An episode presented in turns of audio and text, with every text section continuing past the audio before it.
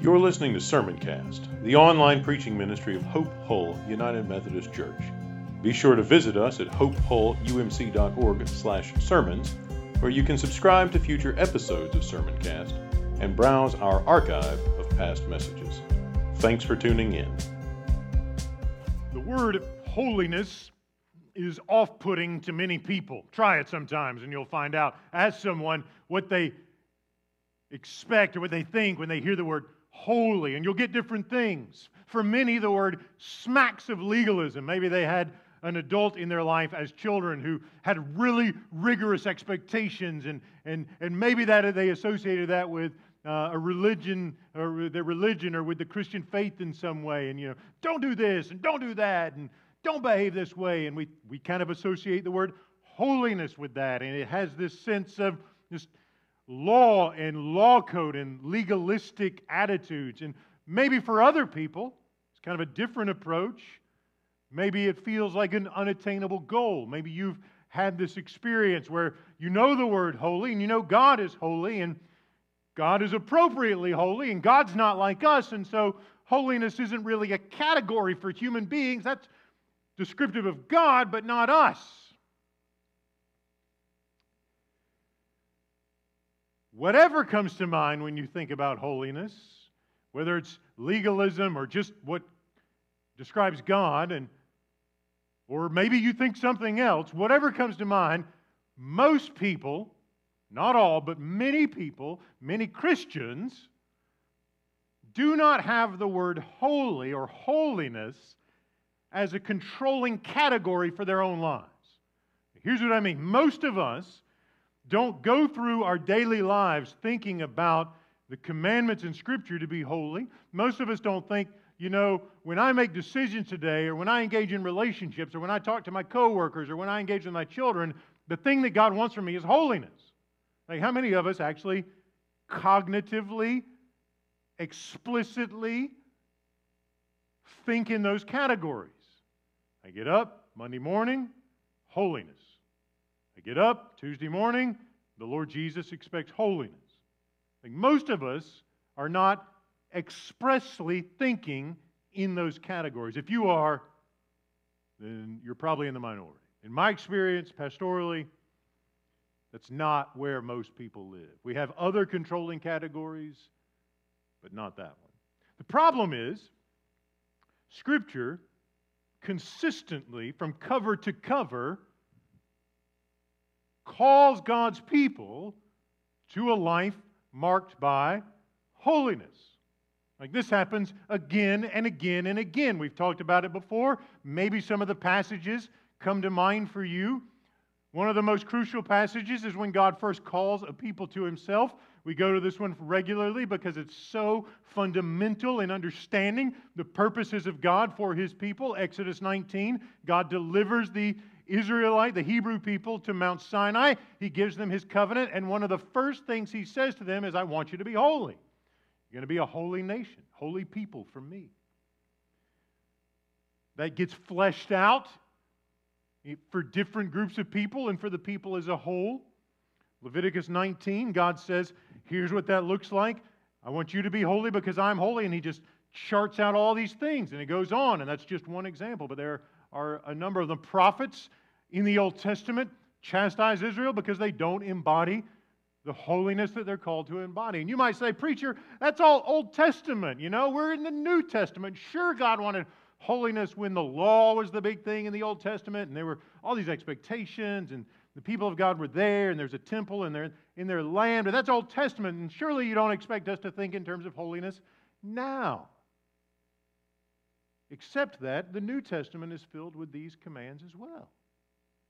Ephesians 5 insists that Jesus died. I mean, this is the reason he came, according to Ephesians 5.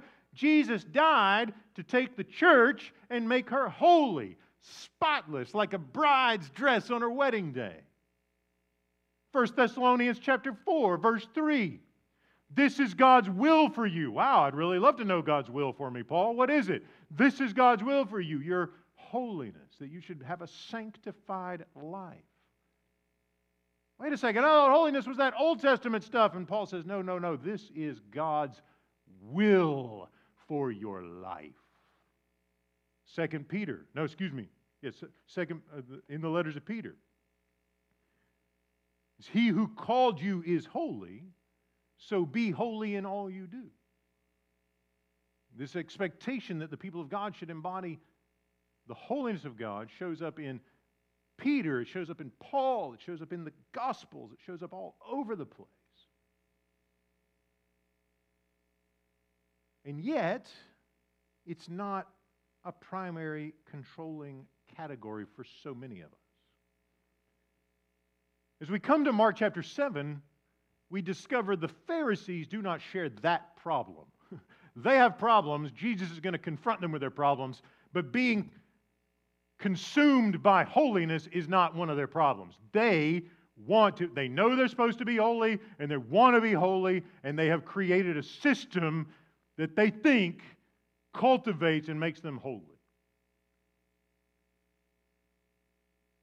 They're ahead of the game in relation to us. Now, that may surprise you because we love to criticize the, criticize the Pharisees. They're the bad guys, we're the good guys, right?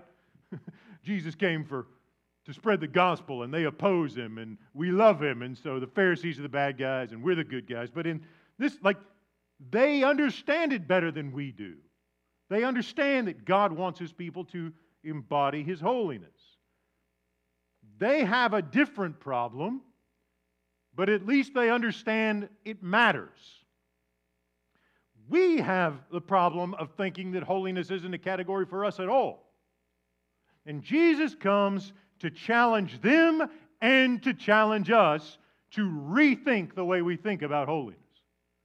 Jesus wants the Pharisees to understand that they have missed it with regard to what God wants for their lives in terms of embodying His holy character.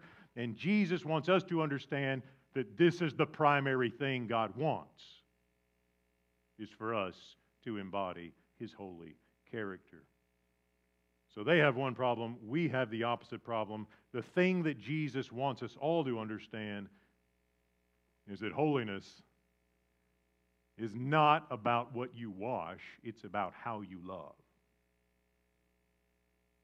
Now, if we're going to understand what that means, we got to take a look at this text where the Pharisees go after the disciples of Jesus for not washing their hands in the dishes the right way.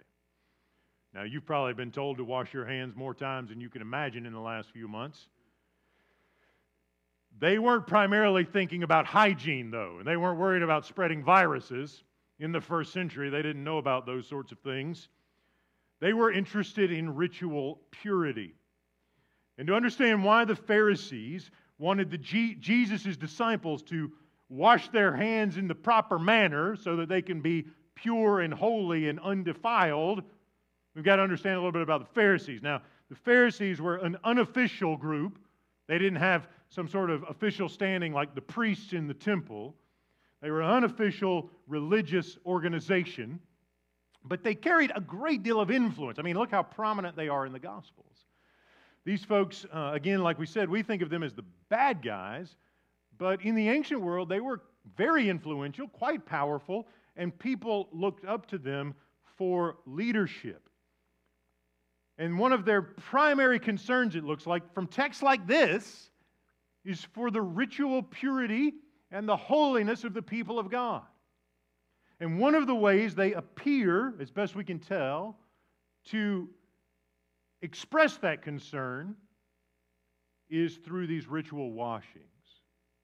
Right? The priests in the temple were largely responsible for washing all kinds of things, themselves and other sacred objects. And the Pharisees seem to have said, well, you know what? If the priests are holy and the priests are engaging in these washing rituals, maybe we can just kind of expand that to the entire nation and we'll wash our hands in our bowls and all the, these other things in certain ways. And that, that act, that ritual, will be a way of saying to God that we care about purity, we care about holiness. So we'll wash some things ourselves, some, our hands and our bowls and our dishes and all of these things as a way of telling God we care about holiness. And then He'll accept us. Because you see,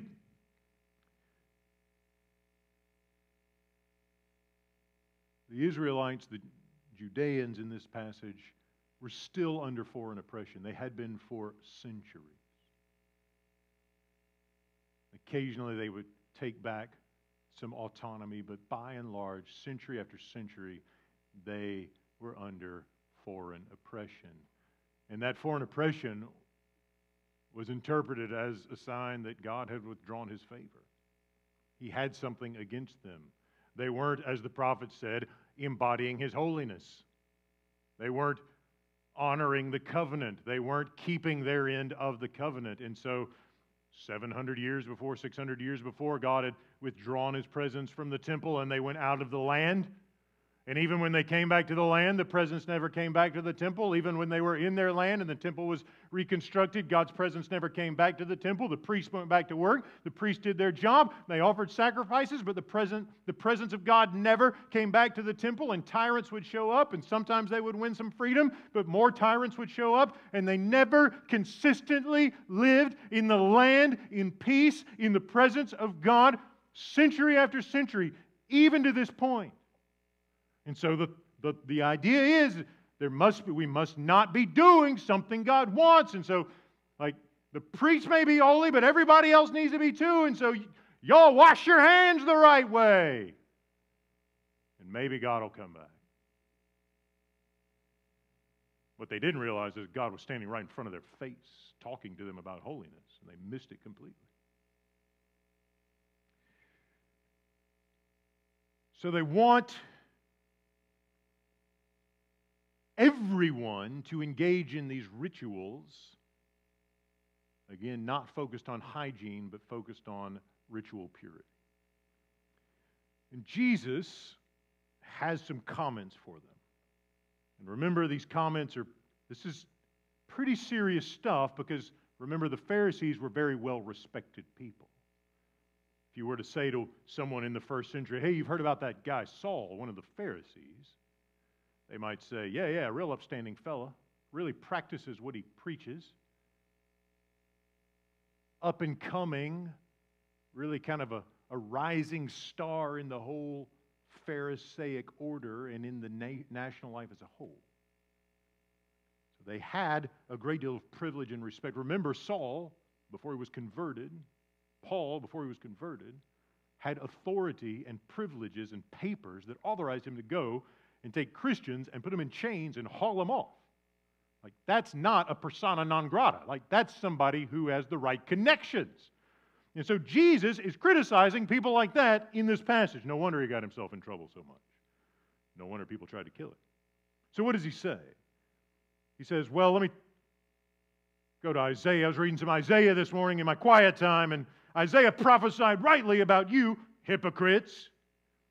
As it is written, this people honors me with their lips, but their hearts are far from me. In vain they do worship me, teaching human precepts as doctrines. And then he goes on and he just says, Look, you're, you're so concerned about holiness, but you've missed the boat entirely. You have no idea what's going on because if you actually read Moses, if you actually read the holiness code, you'll see that when God says, be holy because I, the Lord your God, am holy. The next thing he says is honor your father and mother. But you guys Always talking about washing your hands the right way, and then your mom and your dad are getting older and they need somebody to take care of them, and you're in that season of life, and it's kind of hard, and you'd rather just throw them in a nursing home and not have to worry about them.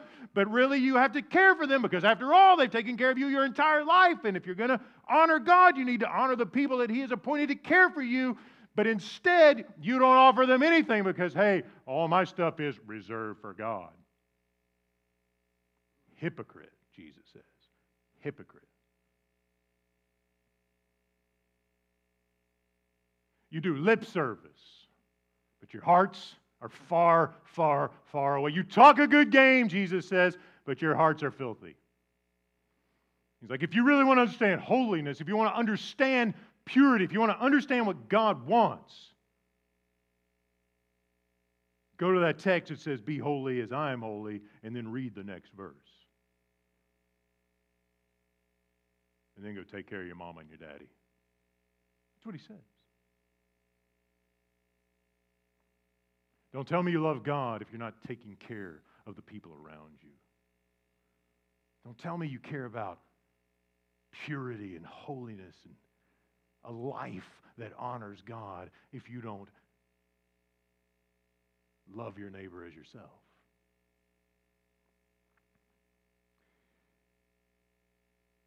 For Jesus, holiness is not what you wash, it's how you love. Now, Jesus also wants to take opportunity to clarify the problem.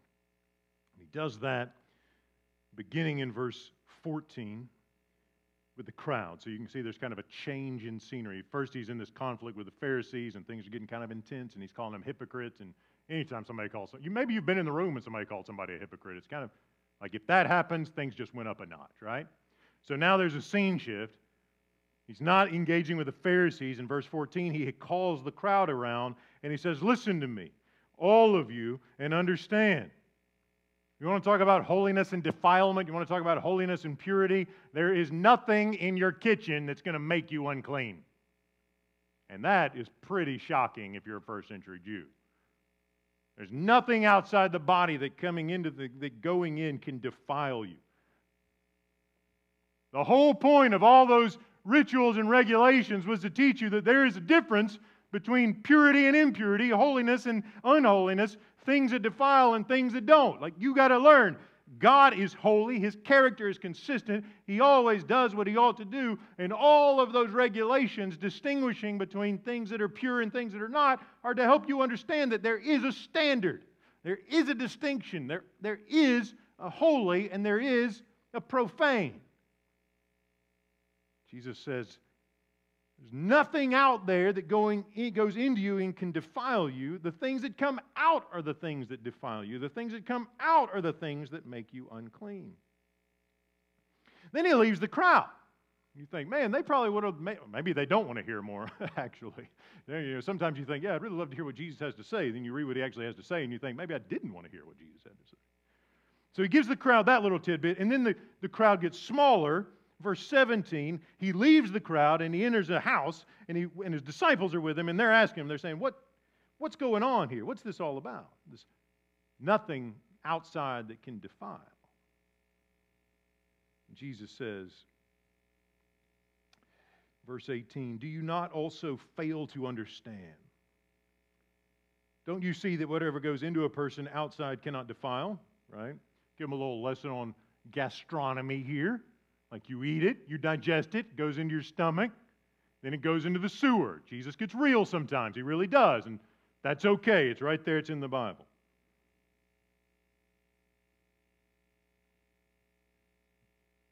In doing that, this is why they're so scandalized and shocked. He declares that all foods are clean, right? Because the point of the clean and unclean thing is to teach you there's a difference between clean and unclean. It has more to do with the real, the object of reality than it does the actual like what's on the table. He declared all foods clean. Verse 20, he said, It's what comes out of a person that defiles. So there's this contrast. Everybody thinks if I eat the wrong thing, I'll be defiled. I won't be holy. Jesus says, That's not the point. You need to learn that the things that make you, the things that defile are already inside. And the whole point of all those commandments for all those hundreds of years was to teach you there's a difference. There is holy, there is unholy. God is holy, and you are actually filled with things that are defiling. Then he gives them the bad news. It's what comes out of a person that defiles, verse 20. 21, it is from within. Listen to this, brothers and sisters. From the human heart that evil intentions come. Fornication, theft, murder, adultery, avarice, wickedness, deceit, licentiousness, envy, slander, pride. You're thinking, when is he going to be done? He just keeps going. Pride and folly. He says, All these evil things come from within, and they are the things that defile you. What's going on here? What's Jesus about? What's he after? Jesus understands what all of us must come to understand. because we need to understand it if we're going to see His beauty to the maximum extent. And the problem is the problem of sin. Right? Our problem is not external to us primarily. Yes, there are problems in the world, but Jesus wants the disciples to understand that the out there problems are not the primary problems. The pandemic is not your primary problem. Riots are not the primary problem. They're a problem, but they're not the primary problem. Unrest, political conflict, senators that cannot get along for the good of the, for the, for the greater good, Supreme Courts, people who speed, road rage, the guy that cuts you off in traffic, not your biggest problem. May feel like it in the moment when you're you know, on the horn or something, but not the biggest problem. The problem is not outside. In fact, Jesus won't even let us blame the devil, will he? Sometimes we do this. We say, well, the devil made me do it, or devil's tempting me. I just, you know, and I'm human after all. Humans are sinners. We can't, what does Jesus expect from us? Jesus wants us to understand that the devil did not make us do it. Our dirty heart made us do it.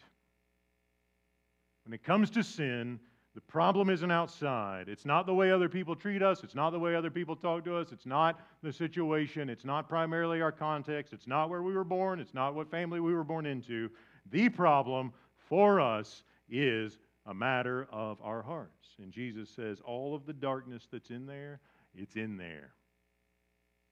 And it's going to come out unless I deal with it. We call it the doctrine of original sin. This is the way it's phrased in the Articles of Religion, in case you haven't read the Articles of Religion lately. If not, you might want to, because after all, it's what we say we think and believe. But here's what it says Original sin or birth sin is the corruption of the nature of every man and woman. We'll throw that in there. Everybody that naturally is engendered in the offspring of Adam, whereby man is very far gone from original righteousness and of his own nature inclined to evil, and that continually. That's our doctrine. We start with Adam in a place of righteousness. Adam walked with God, he was in a right place with God. But when he told God, I have no interest in your expectations, I will determine who calls the shots in my life, then he was very far gone, the doctrine says, from original righteousness. And the corruption that he brought into the world impacts everyone. It impacts me, it impacts you, it impacts your children, it impacts everyone. Now, I have found in my pastoral experience not everyone buys into this original corruption thing. Like some people really don't want to give their assent that we are corrupt from the start, that our posture is broken and da- that we're rebels. Trouble is, it's a very straightforward reading of Jesus. It's not your circumstances that make you defiled, Jesus says. It's the stuff in your heart. The anger that boils up and you just can't control it. Attraction to someone that maybe you acted on when you shouldn't have. that desire to speak evil of someone because, after all, they spoke evil of you. That self inflated ego of pride. Jesus says, all of none of those things have your circumstances to blame. The only blame is the heart. And we don't like that It's striking to me in some ways that people take such offense at this doctrine? Because it seems to me the most obvious thing in, that there is. I mean, you want to tell me that everyone's not corrupt in some way? Show me someone who isn't corrupt in some way. Find that person.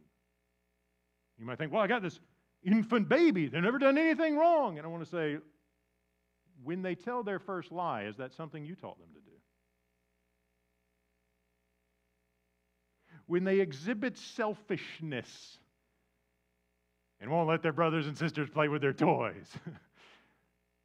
Maybe you did teach them to do that, but those things come from the heart, don't they?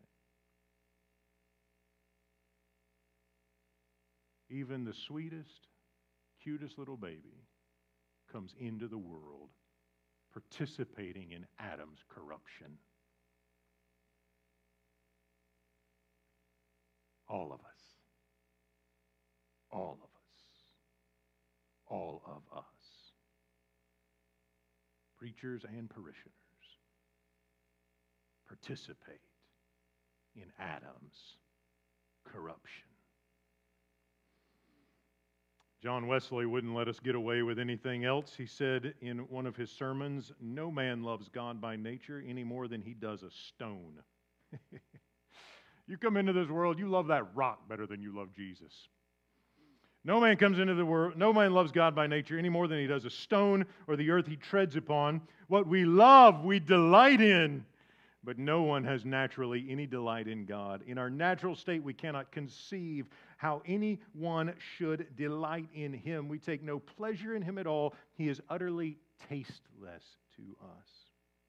To love God, Wesley says, it is far above, out of our sight. We cannot naturally attain unto it. It is unpopular, but it is true. Watch the news, pay attention to people. This is our natural state. The good news of the gospel is that Jesus came to, to take us out of our natural state and to give us new life. So that this stuff, like this list, right, and no, like nobody survives the list. Okay? When Jesus starts rattling off stuff, you might think, well, I've never, I've never stolen anybody, or I've never cheated on my spouse, or I've never, you know, um, I've never, uh, I've never, I've never done these first few things, and then he, then he gets down to envy. So much for everybody, right? Everybody's envied at slander, pride. All of us at one time or another have thought a little more of ourselves than we should have. Folly. like that's kind of a catch-all. It's like if you don't tick the box on anything else, Jesus says folly. You act like a fool sometimes, and that's all there is to it. All these things, Jesus says, come from a person, and they come from within, and they defile a person. And he wants the Pharisees to understand, he wants the disciples to understand, he wants the crowds to understand, he wants us to understand that holiness is not a matter of how you wash the dishes or your hands. It's not a matter of whether you can tick off the boxes. Didn't do that today, didn't kill anybody yesterday, you know, all those kinds of things. It is a matter of the heart and the heart is corrupt, and only Jesus can purify it.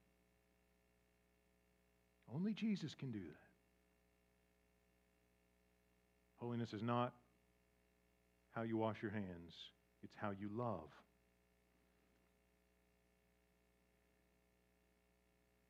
In the next passage, Jesus goes out of the Holy Land into Gentile territory. He's worn out. He's been working hard. He's been in ministry. He knows what it feels like to be tired. If you ever had a long day at the office, long week, long year at the office, maybe, Jesus understands that. He needs to rest. So he goes um, away, and yet we are told he could not escape notice. There's a woman who has a daughter who is possessed by a demon, an unclean spirit. Comes immediately she, to him after she hears about him. And Jesus' first inclination is, I'm trying to take a vacation and after all, I have a very specific vocation to preach the gospel to the lost sheep of Israel, and you're not part of the lost sheep of Israel, so I'm just going to continue with my vacation. Thanks very much. And we think, man, what a, like, how harsh can he be? But again, he's got a very specific ministry as the Messiah to the people of Israel. And if he wants to kind of play by the book, she's outside the bounds of that ministry at this point. Now, with his ministry, And as he sends his apostles out to the nations, that's when they come in. But at this point, that global mission hasn't been inaugurated yet, has it? She's persistent, though, isn't she? She begs him to cast the demon out of her daughter. She's like, hey, I get it.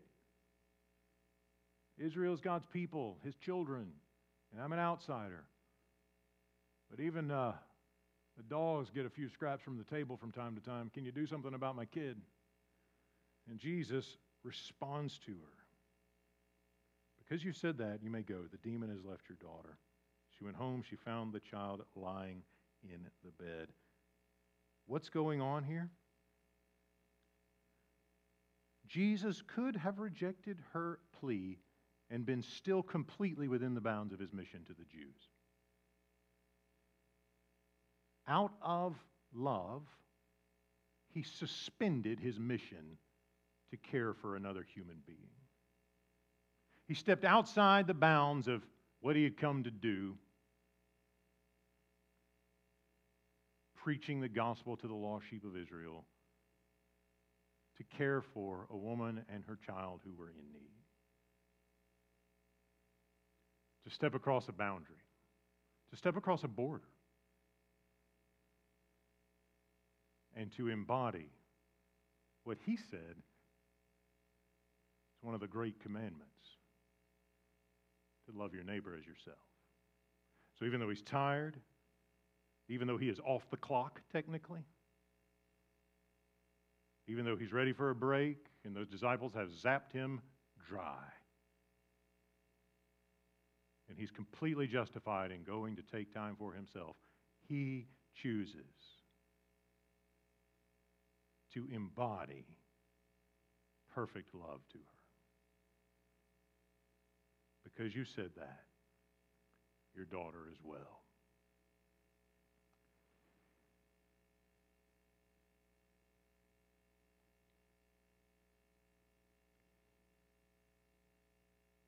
Brothers and sisters, friends, the Lord Jesus Christ came and died. Suffering, bleeding, dying. He came and died and was raised and now reigns. And the reason he did it is to make us holy.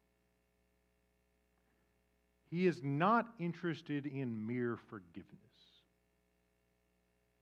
He doesn't just say, hey, O'Reilly, your sins are forgiven. Get on with your favorite sins. He says, Your sins are forgiven now. Don't go back. You've been set free. The natural state, that's not where you live anymore, Christian. The place where you got all this stuff in your heart and it just comes out nasty is not the normal Christian life. It's no substitute to do lip service and kind of pretend everything looks nice on the outside. That's the issue with the Pharisees. That's what they've got to learn. But for Jesus, holiness is the controlling category for the Christian life.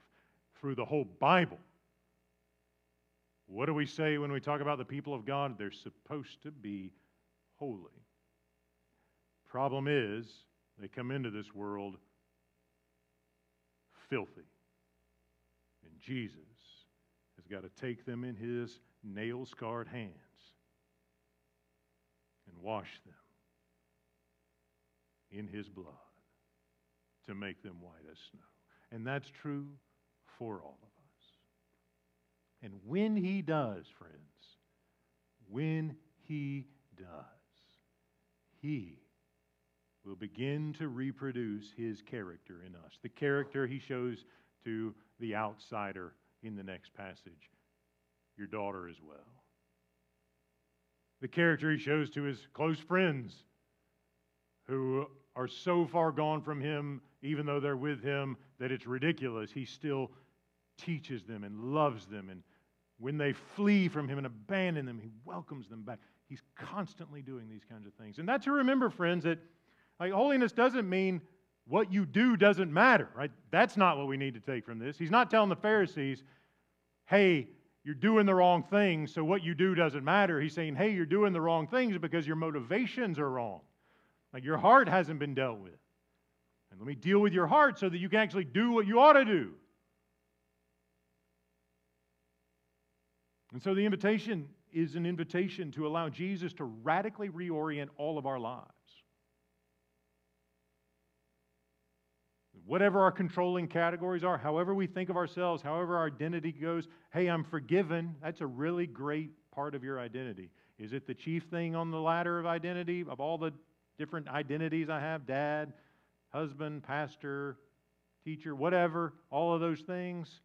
What's at the top of the list? For Jesus, the top of the list is holy. That's what he wants from his people. Monday, Tuesday, Wednesday, Thursday, every day. That means we've got to let Him diagnose our hearts. Got to let Him identify that those subtle things, the things that other people don't see, the envy, the folly, the pride. Got to let Him root them out and replace them with His love. And when He does, we'll find that we're doing what we ought to do. And we'll find that He is at work in our hearts. So I wonder if you can take this time as we pray and offer yourselves to Jesus in holiness. Say, Lord Jesus, I don't want to be consumed with doing things and ignore what you want to do in my heart. I want you to do the work in my heart so that I can live a life that amplifies your love to God and to neighbor, whether I like them or not. Probably most importantly, if I don't. Allow that word, rightly understood, holy, holy, God's holy. He always does right by people. Can He reproduce that in me? The Bible says yes. Grace says yes. Jesus says yes. The question is are we willing to open our hearts to Him for the work that He must do to make us into the people He wants us to be? Holiness isn't about how you wash up, it's about how